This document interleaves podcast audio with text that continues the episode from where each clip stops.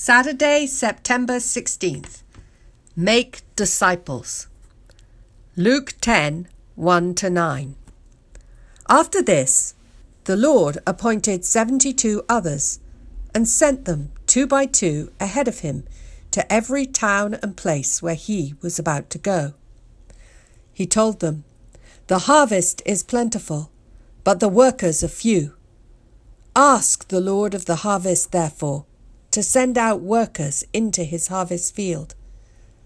Go, I am sending you out like lambs among wolves. Do not take a purse or bag or sandals, and do not greet anyone on the road. When you enter a house, first say, Peace to this house. If someone who promotes peace is there, your peace will rest on them. If not, it will return to you. Stay there, eating and drinking whatever they give you, for the worker deserves his wages. Do not move around from house to house. When you enter a town and are welcomed, eat what is offered to you. Heal the sick who are there, and tell them, The kingdom of God has come near to you. Today, I will head out into the streets of Lawrence to try and put this teaching of Jesus into practice. During the week of prayer and fasting last year, I felt God challenging me about sharing food with the hungry and breaking the chains that bind people. So I joined the bridge ministry of the Merrimack Valley Dream Center. They offer bag lunches, water, and clothing to people living on the streets in Lawrence every Saturday morning. You can find out more at merrimackvalleydreamcenter.org.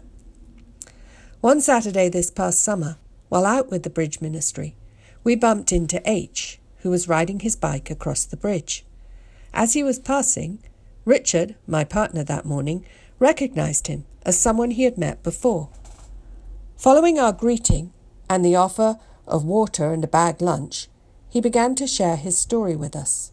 He told us how he had had a professional career, been happily married, and had a large boat which he could take down the coast to Delaware.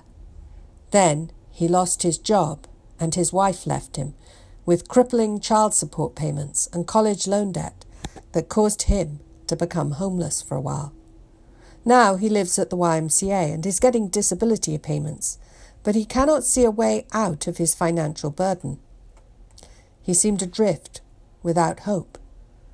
My partner shared that he had a similar story, and he too still trug- struggled with his child support payments.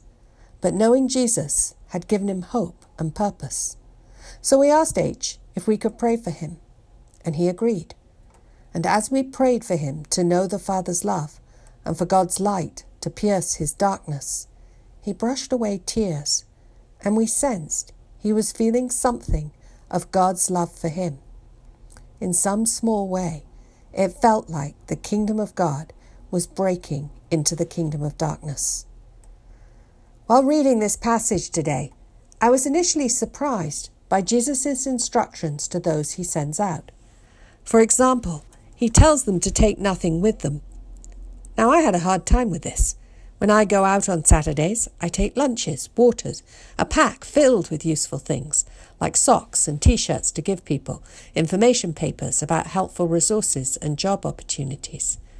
As I continued to reflect on the passage, I wanted to argue that I needed to take my pack with me. But I think Jesus was showing me that I need to rely on Him, not on the things I take with me. These things will not set people free. Only connecting them with Jesus can do that. However, in some ways, they are like the greeting of peace to open doors for conversation and relationship, the way they did with H. I was also struck by how twice in his short list of instructions, Jesus tells his disciples to eat and drink what is set before them. He emphasizes the need to build relationship before proclaiming the kingdom. We cannot expect those we meet on the streets to feed us, but we can listen to their stories and share our own. We can take the time to get to know them. Then we can pray for their needs in the hope that they will experience that the kingdom has come near to them as it seemed to do for H that day last summer. As you go into your day today, you may encounter people who are living their lives apart from Jesus. Talk with him about he might have you interact with the people you will meet today. Roselle Heckendorn. Engaging with Scripture. Listen to the Scripture passage a few times. Notice the things that surprise or the things that you find difficult, the shockers and blockers. Then consider these questions. Why do you think Jesus asks them to pray before he tells them to go? What does the image of being sent like lambs among wolves suggest to you? How can you apply the instructions to offer a greeting of peace and stay there eating and drinking whatever they give you in your context? And how do you feel about his instructions? Heal the sick who are there and tell them the kingdom of God has come near to you. And when you get the chance, share your thoughts and insights and experiences of trying to live this scripture out in the comments section on the website. And lastly, please join us tomorrow from 5 to 6 pm in Andover for a celebratory potluck meal in the lower hall. Hope to see you then.